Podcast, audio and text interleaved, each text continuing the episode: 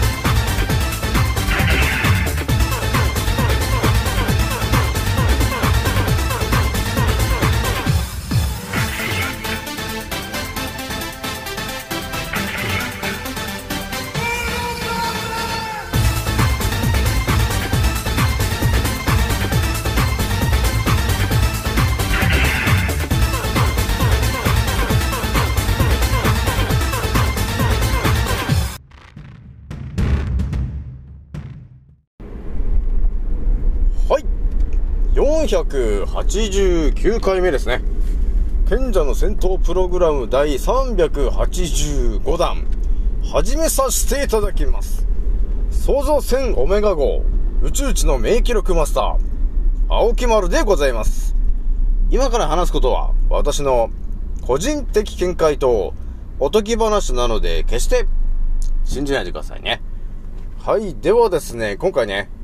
えー、いつも通り、えー、インスタの告知で、えーお伝えしてないんですが、とりあえずあれかな？あの、当分告知はなしでね、進めていきますので、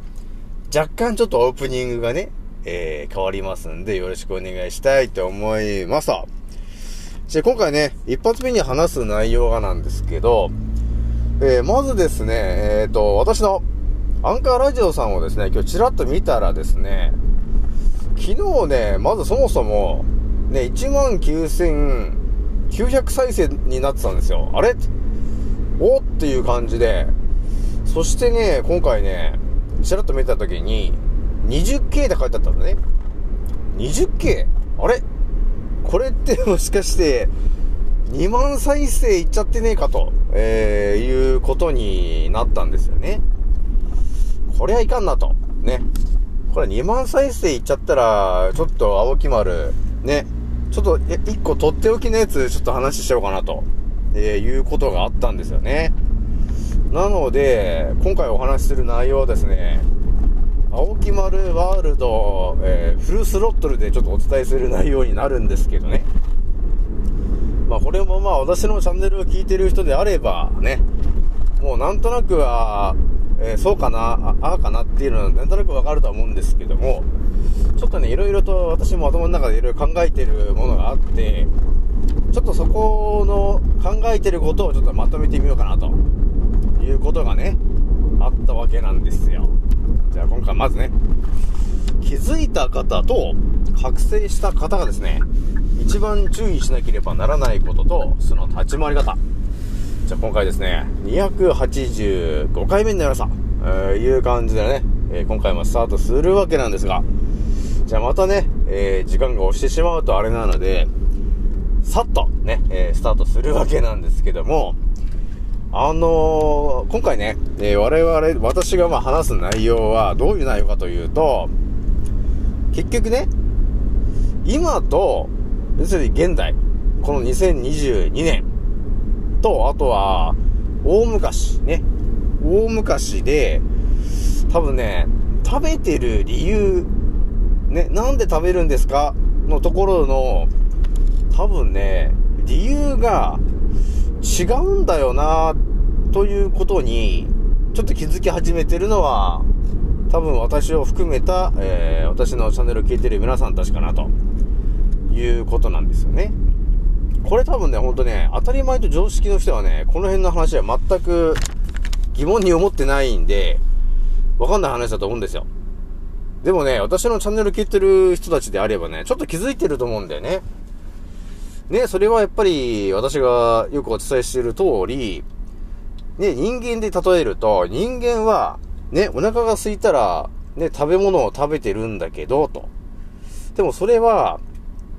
食べたもので、結局生きてるかのような感じはあるんですけど、ちょっと違うよね、と。ね、食べたもので生きてる。うん、なんかちょっと違うよね、と。いうことがね、あるんですよ。それは、ちょっと皆さんもね、えー、じわじわね、わ感づいてると思うんですよ。ね。だから、結局ね、あのー、俺は、私がよく言ってるのが、生き物というものはね、と。7つのチャクラのエネルギーと、えーいうもので、生きてるよと。ね。いう話してるじゃないですか、私はね。でプラスアルファ、空気と呼ばれてる、えー生命のプラーナと呼ばれてるものを吸って、えー我々は生きてるよと。いうことも私お伝えしてると思うんですよね。だから要するに、我々が生きてる本当のエネルギーっていうのは、7つのチャクラの色のエネルギーというものが一つのエネルギーと、えもう一つが生命のプラーナのエネルギーという二つ目のエネルギー。その二つをうまく使って我々は生きてるんだよね、ということにね、なってるんですよね、と。実際のところはね、と。でもそんな話はね、あのー多分普通に生きてると出会わないじゃない。なので、多分普通に生きてるね、98%の人たちは、みんな多分こう思ってるじゃないですか。ね、お腹が空いたら何かを食べる。ね。だから、食べたもので我々は生きてるんだって思ってると思うんですけど、いや違うんだよね、と。実はね、違うんだよね、ということになってるわけ。だから、あの、人間の本当のからくりとかそういうところにね、到達した日にはですね、我々がなぜ病気になっているのかというところの本当のところが見えてくるよね。それはっきり言っちゃおうと何かって言ったら、人間はね、やっぱり食べたもので生きてるわけなんだよね、と。まあ食べたもの、まあ要するに食べたものだよね。えー、だから、体に悪いものばっかり食べてると、それは病気になるよね、ということになるわけなんですよね。そして、これね、あの、また大昔の話に戻ってもらえるとね、なんとなくこれまた分かってくる話があるんですよね。じゃあ今の現代の話で言うと、ね、現代の、えー、当たり前と常識で言ったら、えー、我々が食べたもので、ね、体が作られてるよ、という話があるんですけど、で、今現代よく見てごらん。ね、したら、体のね、体型が、ね、ものすごく太ってる人から、ね、ものすごいガリガリの人まで、いろんな、あの、タイプの人がいるじゃない。いますよね。で、これをですね、大昔ね、まあ、要するにギリシャ時代まで、もうタイムスリップしてもらうわけですよ。ビーっと。ね。もうデロリアンみたいなやつ乗って、ね、タイムスリップしましたと、えーいうことになった時に、多分ね、私もいろんなあの、ね、ギリシャ時代の絵とかね、そういうものを見てきてるけど、おかしいなと、思ってたのが、太ってる人がいないんだよなーって思ったんですよ。どうですか皆さん？ね、ギリシャ時代とか、そういうあのね、ヨーロッパ風の絵とか、そういうものを見たときに、なんかものすごく太ってる人って、基本いないよなと。ね。いう感じがあったわけなんですよ。そこから読み取れることっていうのは一体何かというと、これ本当ね、私の青木丸ワールドの話なんだけどね。私が直球で思ってるのが、多分、その大昔の人たちというのは、人間のからくりが多分分かってる人たちだったんだよね。だそれもヒポクラテスとか、ね、あの、アポロンとかね、アスクレピウスとかも、その辺の超大昔の人たちの話ですよ。まあ、そこにはもう、レオナルド・ダ・ヴィンチも含まれますけどね。だから人間の本当のからくりが分かってると、どうなるかって言ったら、多分ね、今のような食事の感じじゃないんだよなーって思ってるわけ。その結果が、そのギリシャ時代とかね、でそういう大昔の絵に描かれてる通り、太ってる、あの、人がいないっていうのがほぼ答えになっちゃってんのかなっていうことなんですよ。今ね、今の現代はね、ものすごく太ってる人から痩せてる人までいろんな人がいるわけなんだけど、その大昔のね、えーギリシャ時代ぐらいの話になってくると、ほとんどの方が、ある程度、なんていうのかな、多分ね、5、60キロぐらいの人たちが、えーいっぱいいるわけ。だから太ってる人がね、多分ね、ほぼいなかったんじゃないのかなと、えーいう世界だと思うんですよね。で、それを絵とかを見てもらっても、太ってる人って描かれてないんだよな、っていうことがあったわけなんですよ。えーなので、この辺から見える私がお伝えしている圧倒的な話はですね、大昔のギリシャ時代とかね、えーアポロン、アスクレピオス、ヒポクラテス、えーレオナルド・ダ・ヴィンチ、えーその辺の人たちぐらいになってきたときに、まあ人間のからくりを全て分かってる人たちなので、多分、食にか、食に対する考え方というものも違うよねと。今のね、考え方と違うよねということが、えー見えてくるわけ。で、圧倒的に何が、要するに違うのかと、えー言うとですね、で、我々は、ね、えーお腹が空いたら、えー何かを食べてるよね。えーでも、大昔の人たちって、そういう考え方じゃないんだよなと、えーいう風に、えー考えたときに、何が見えてくるかと、えー言うとですね、まあ、私のこれ本当直球的な話になってくるんですけど、大昔だと、結局ね、何かというとですね、まあ、簡単に言うとどういうことかというとですね、お腹が空いたから、えー、食べる。っていうのはまあ、合ってるとは思うんだけど、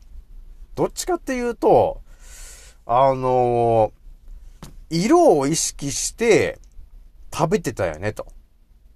ね？いう話があるわけなんでね。これだからね、本当分かってないと、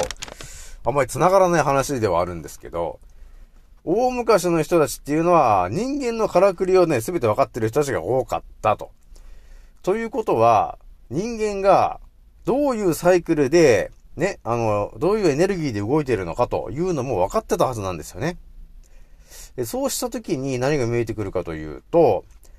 7つの色の食べ物を意識して、取ってたと思うんですよね。その人たちは。だから、お腹がた、あのお腹が膨れるぐらいたくさん食べるというわけではなくて、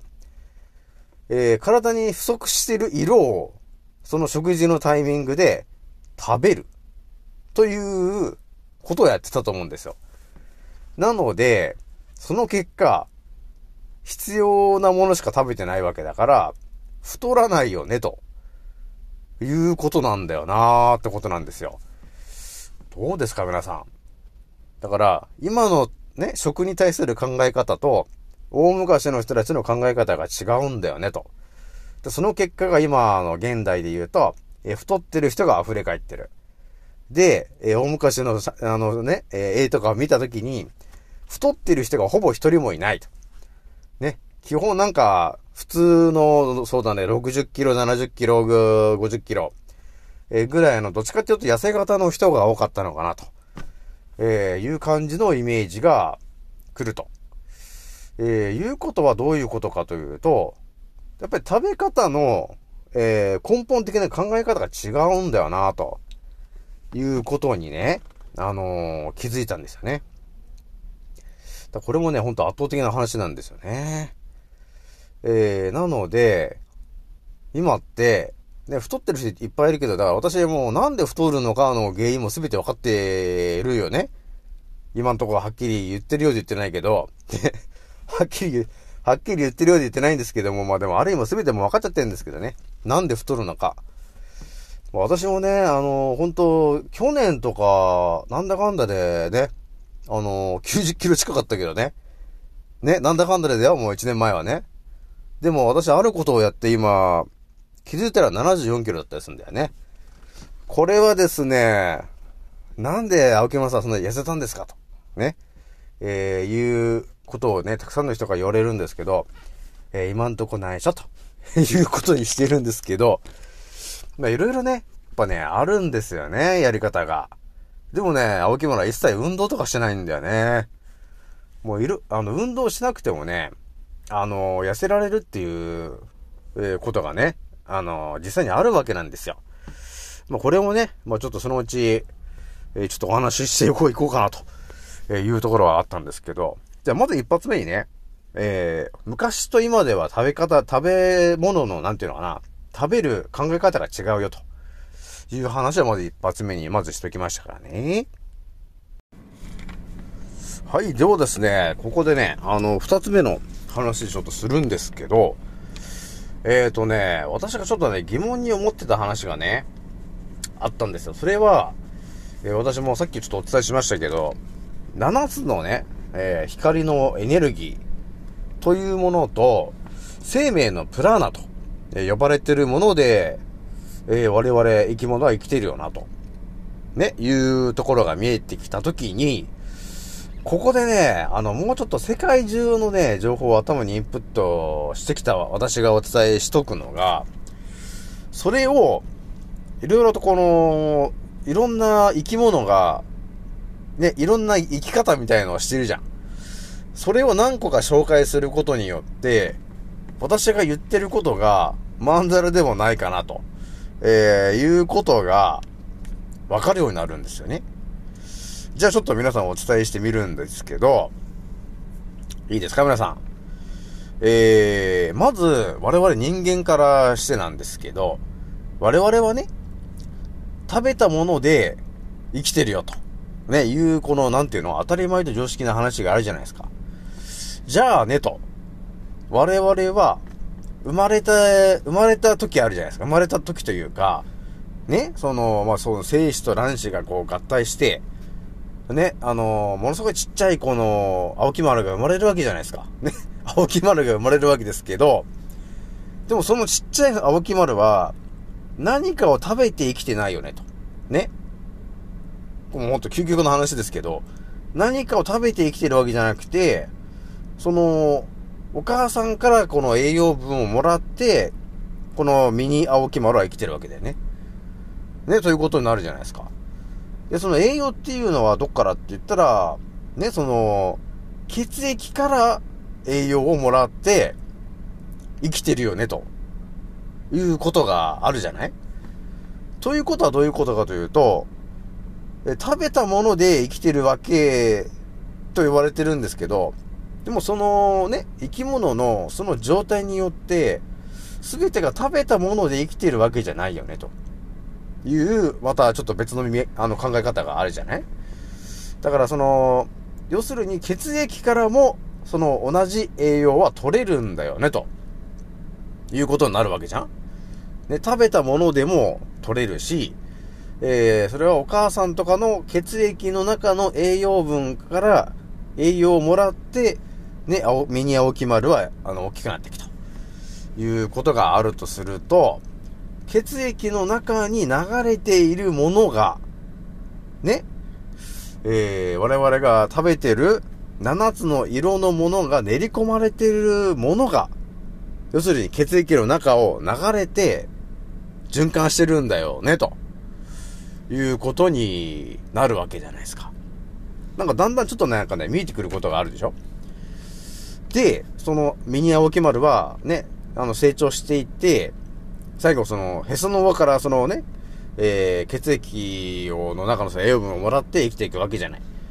で、ミニ青木丸生まれ生まれましたって言ったら、そのお母さんの母乳で、ね、育つわけじゃんでもその母乳が取れるまでって、ね、その当たり前になんかその辺にあるもの食べてないじゃん。食べて生きてないでしょだから最後は母乳になってるから、母乳イコールだってあれでしょまあ血液と同じと呼ばれてるものなんで、要するに血液なんだよね、と。イコール、だから血液の中に7つのチャクラのエネルギーと、まあ究極ですけど、その、生命の要するにプラーナと呼ばれてるもののエキスもその中に入ってるよね、と。いうことになるわけなんですよね。だからそういう考え方がね、あるわけなんですよ。だか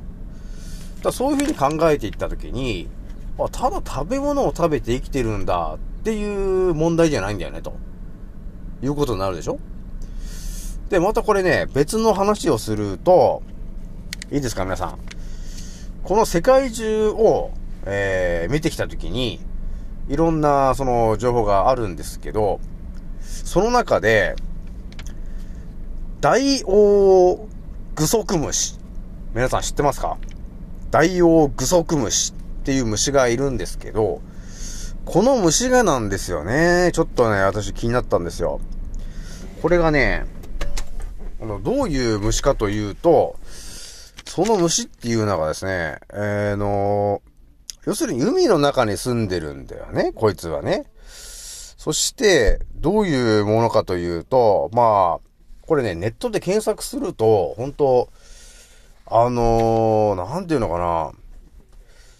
あダイオウグソクムシって言うんですけど、なんていうのかな、あの、ゾウリムシみたいなやつの、もう、ものすごいでかいやつなんですよね。なので、ちょっとこれね、ダイオウグソクムシっていう風に、あの、Google で検索してしまうとですね、えーだいぶグロテスクなやつが 出てきちゃうから、えー見たいなと思った人だけ検索しろにしてほしいなというところがあるんだよね。で、このダイオウグソクムシっていうのがね、あのー大きさが結構、20センチとか30センチぐらいあるようなやつなんですよ。これがね、ダイオウっていうぐらいなんで、で、このダイオウグソクムシっていうのが、ね、そんなバカでっかいやつなのにですよ。そんなでかいやつなのにもかかわらず、要するに、6年間、何も食べてないんだよね、というやつなんですよ。これね、ほんとどっかの静岡で飼ってたやつなんだよ。これ本当に、日本の。すげえお話なんですよね。6年ぐらい、何も食べないんですけど、生きてると。いうやつなんですよ。そして、だから、20, 20センチ、30センチぐらいあるバカでかいやつなんですよね。だから、そいつは一体どうやって生きてるのと。ね、食べ、食べたもので生きてるって思い込んでる我々にとっては、全然なんか別の話になってくるよね。なので、食べたもので生きてるんじゃないんだよね、と、この、ダイオウグソクムシは。だから食べたものじゃなくて、要するに別なもので生きてるんだよね、と。いうことがあるでしょね。じゃあ一体何で生きてるのか。ね、皆さん。ちょっと最後に聞くからね。なので、ね、だからそういうものがいると。あとは、深海の底に、この熱が噴射している場所っていうのがよくあるじゃないですか。で、大体その場所の付近にはですね、チューブワームとかいう、えー、虫とかね、白ウリ貝というような、クリオネみたいなやつがいるんですけど、どうもね、そういう人たちも、食べ物を食べて生きてないんですよね、と。いうことがあるわけよ。だから、なんかね、本当に常識とは違うことが起きてるわけ。ね、常識だとね、あのただ食べたもので生きてるよという考え方なんだけど、ちょっと違うんですよね、と。食べないけど生きてると。ね、当たり前と常識じゃないよね、もうね。食べてないんですけど生きてるよと。ね、そしてそれが、ね、5年も6年も生きてるよと。いうことになってる生き物がいるわけですよ。この同じ地球上に。だからそう考えてくるとね、あーっと、なんか、なんかあるなと、ね、いうことが起きてくるでしょ？そして、あのー我々がね、当たり前で常識で、えーいつも見てるですね、植物。いますよね、植物。で、植物っていうのは一体どうやって生きてるんですか？っていうことなんですけど、まあ、それは皆さんもわかってると思うんですが、植物というのは、基本的に、光のエネルギーを使って、水と二酸化炭素で有機物を作るみたいな、そういう考え方じゃないですか。ですよね。だ植物も基本ね、何かを口から食べてないよね、ということになるじゃん。ね、植物見てごらん。ね。だそのま、稀になんかいるじゃないなんか虫とかを、あの、こう粘着質のやつでこう、ペタッと貼り付かして、それをこう溶かして食べるみたいな、で、そういう花とかがいるけど、それはまあ別としてね、普通にその辺に生えてる草とか、ね、そういうのを見たときに、口からなんか物を食べて生きてないですよね、という話が見えてくるじゃない？そして、本当我々が当たり前のように目にしてる木なんですけど、木も、あれじゃん？植物と同じように、口から何かを食べて大きくなってないでしょ？ね？木は。ですよね、皆さん。なんか食事、食事してる木いないでしょ、ということがあるじゃない。だから木も植物と同じで、水とやっぱり二酸化炭素で、エネルギー、まあ、光のエネルギーを浴びることによって、栄養分を得て生きてるよね、ということがあるわけなんで、そう考えたときにですよ、えー我々人間はね、なんか食べたもので生きてるよと、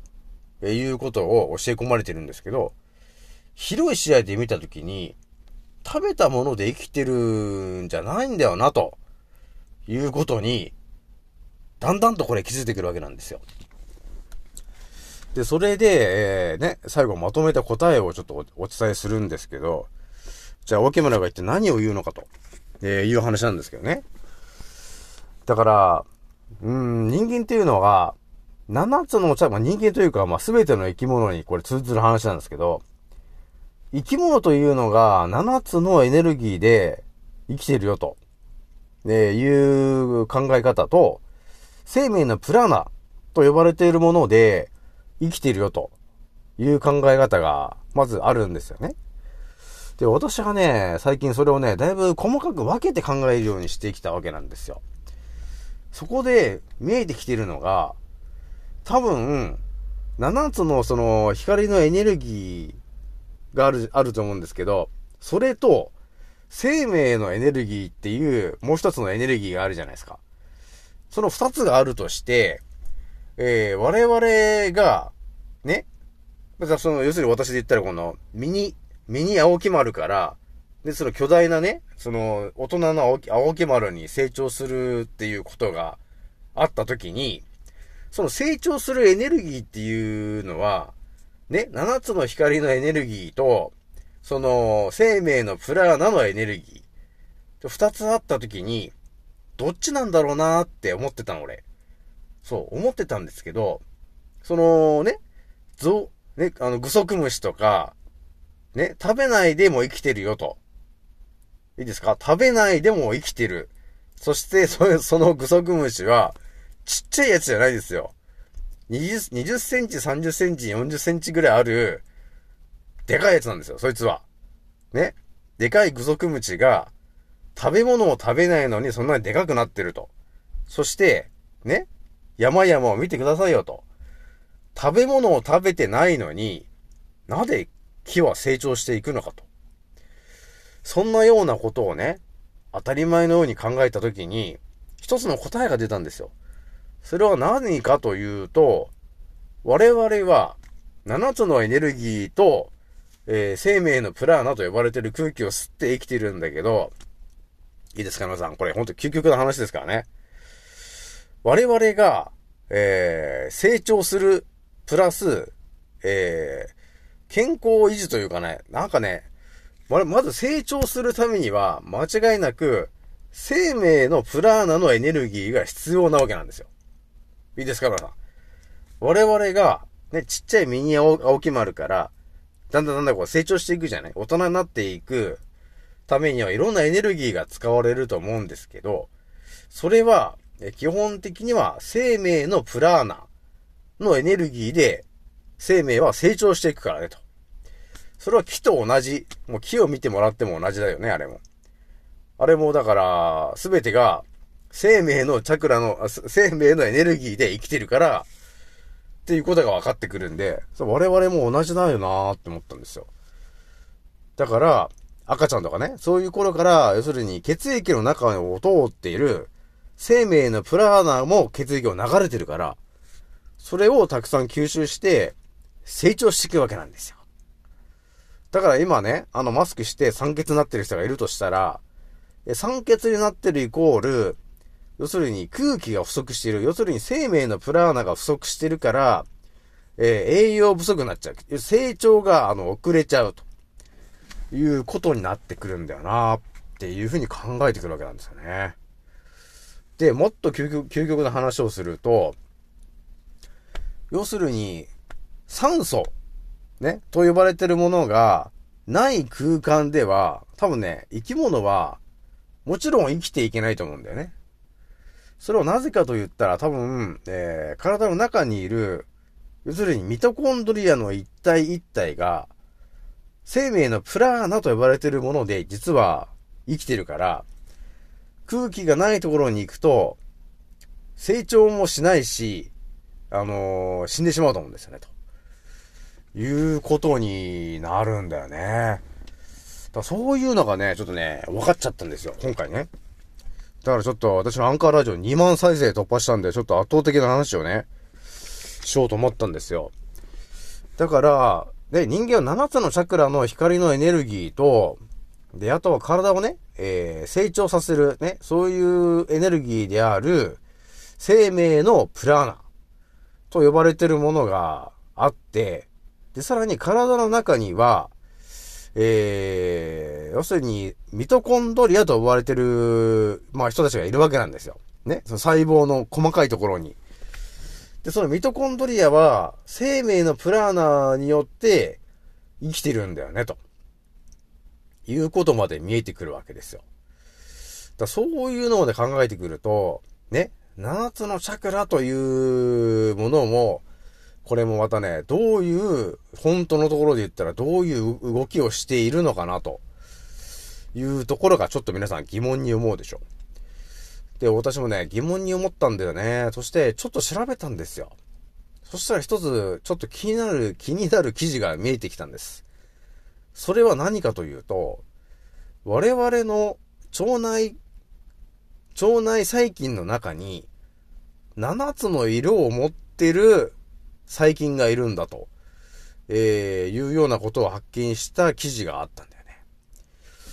なんかね、ここまで到達すると、なんかほんと見えてくるなと、ね、いうところがあるんですよね。で、だから我々、だから7つの色の、色の食べ物をね、無意識にこう、いろいろ食べ、食べてるわけなんですよ。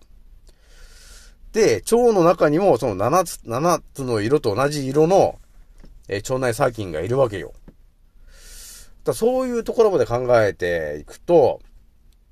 まあ、いろいろ繋がることがあるよね。まあ、また今回もね、ちょっと深い話してますけど、やっぱりね、色っていうのをね、ほんととてもね、大事だよね、ということがあるんですけど、私がね、今回持ってきてるのは、えっ、ー、とね、白血球ってあるじゃん。白血球ね。白血球っていうのは真ん中に核があって、そこにこう紫の、えー、核がいるわけよ。だからやっぱり紫が不足していると、自動的に白血球の、要するに、攻撃力が減るわけだよね、と。あの、紫色のエネルギーが足りてないからね。イコール紫色の、えー、要するに細菌が減ってるからね、っていう考え方もあるんですね。ということがあるので、紫色をあまり取ってない人っていうのは、あ要するに免疫力が低い方だよね、ということになってくるわけなんですよ。だそういうことまでいろいろ考えてくると、やっぱり7つのね、チャクラのエネルギーで我々生きてるよということと、生命の、えープラーナというものを吸って、えー我々は全身の細胞が、えー健康、健康を維持するというか、生命のプラーナの、えーものを鼻からたくさん吸って、それが肺に入って、で、それが肺の中の六角形の構造で、えーそのプラーナのエネルギーが増幅されて全身に回りの、それが全身のミトコンドリアの細胞一つ一つに、えー吸収されてそれがエネルギーとなって生きてるよということになるわけ。で、多分そのエネルギーを供給してる時間っていうのが、要するに我々が寝てる時なんだ、いうことなんですよ。だからね、そこまで分かってくるとね、ホケモンよく分かったなと、ね、いう感じであると思うんですけど、だからまあ、ある意味スマホに近いよね、もう。まあ、だから7つの色のエネルギーと、えー生命のプラーナと呼ばれてるエネルギーね。まあ、それらを、えー各ポジションで増幅させて生きてると。で、増幅させた結果どうなってるかというと、微弱な電気を発生させて、えー我々生きてるからね、ということになります。だから電気がそこら中流れてるわけなんですよ。ね。なので、えー病気になるということは、どっかの部分が電気が通りにくくなってるわけ。だから病気になるんだよね、という考え方だからね。だから私がよくお伝えしてるじゃないですか。ね、沖縄のヌチマウス取ってくださいよと。そうすればものすごく良くなるよって言ってる本当の理由はですね、海、あの、海水っていうのは本当あれだよ。あれだよね。本当ものすごく電気の通りがいいんですよ。あいつはね、海水は。だから、あれでしょ？あの、フランケンシュタインも海水に入れて電気流したでしょ？それと考え方同じなんですよ。ね？だから、沖縄のヌチマウスとかをたくさんと取ると、ひとまで 1g から始めてほしいですけど、1g、2g、3g ってあげて、まあ慣れてきたら 5g ぐらいね、毎日取ってほしいんですけど、で、その、ヌチマウスを取ることによって、ヌチマウスっていうのは海水と同じぐらいの、えー、ミネラルバランスが取れたお塩なので、それをね、毎日ミネラルウォーターとかで朝飲んでると、結局体の中に、えー、ね、あの、濃い塩分濃度と、えーたくさんのミネラルが入ってきますと。そうするとどうなるって言ったら、全身のその電気の流れが良くなるってことなんですよね。そうすると、結局、あのー生命のプラーナの流れも良くなってくるわけよ。ね、全身の細、全身に細胞、全身の細胞に生命のプラーナの、えーエネルギーが伝わる、伝わりやすくなるっていうんですかね。なので、病気になりづらくなるんだよね、ということになるんです。で、プラスアルファ7つの色のエネルギーも全身に伝わりやすくなるってことなんですよね。だから、そのいろんな色がありますけど、それぞれやっぱり役割がありますから、ね、赤で言ったらね、えー、ね、細胞を活性化させる色。だから血液は赤色なんだからね、と。だからそうじゃないと、細胞を活性化させる色が全身を回ってないければ、あの、全身が活性化しないでしょっていう、もうこれ究極の話ですよ。では、血液が青色とかだと活性化するどころか冷やしちゃうような色になっちゃってるから、ちょっと違うよね、ということになりますと。だから赤、なんで血液が赤いのかっていうのは、もうなるべくしてなってる。ね。それは地球のからくりが赤い、えー色のエネルギーは細胞を活性化させるという効果があるんだよね、と、えーいうことを設定してるんで、そうなってるよっていうことなんですよね。まあ、今回ね、アンカーラジオ2万再生いっちゃったんで、ちょっと本当の生命のからくり、ね、皆さんにお伝えしときましたけど、まあ、ここまで分かってくると、ね、皆さん分かってくると思うんですけど、マスクを今ね、マスクさせろ、させられてるじゃないですか。これがなんでさしてるのかというところについて、ね、支配層の皆さんがよーくご存知なんだよねと。人間のからくりが。ね、人間というか生き物のからくりが分かってるから、だから、一番の我々にダメージが来るマスクをつけさせてんだよね、ということになるんだよな、ゲイツ。ね。そういうことになってくるわけなんですよ。だから私のあれですよ、テレグラム見てもらえるとわかりますけど、ね、あの、ゲイツがね、えーなんでその、コロチ、コロコロちゃんのワクチンを作れるぐらいの、えー知識を得たのかっていうところも私のテレグラム見てもらえると、乗っけてあるからね、と。ね、その、なぜそのワクチンを作れるようになったのと、そのパソコンオタクがと、いうのを書いてるからね。ぜひともちょっと見てほしいなというところがありますと。私のテレグラムは、えーもうすべてが無料で、えー今、104名の方が登録しております。もう登録するのも無料で手軽にね、できるし、えー世に出せないね、圧倒的な話をもんもしているので、えーちょっとたまにね、えーまあたまにですけど、まあ月1、2回なんか動画とか上げているので、えー皆さんね、えー、交互期待で見れる方がいたら見てほしいなというところがございます。じゃあ今回ね、これぐらいにしておきます。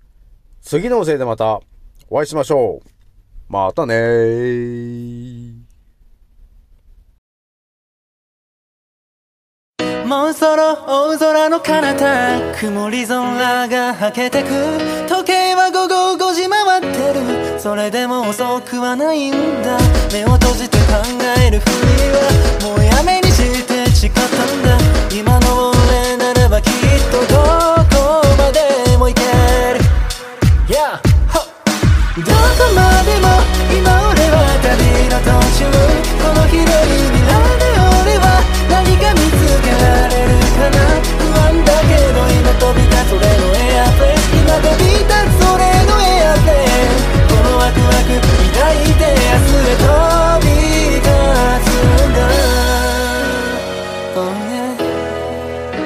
いざ着陸させる俺はまるでパイロット Yeah. どこにでもある小さなしがらみに振り回されている未だに右左左右気にしないように生きるだってライフは一回きりなのに。また誰かが噂話噂話そんな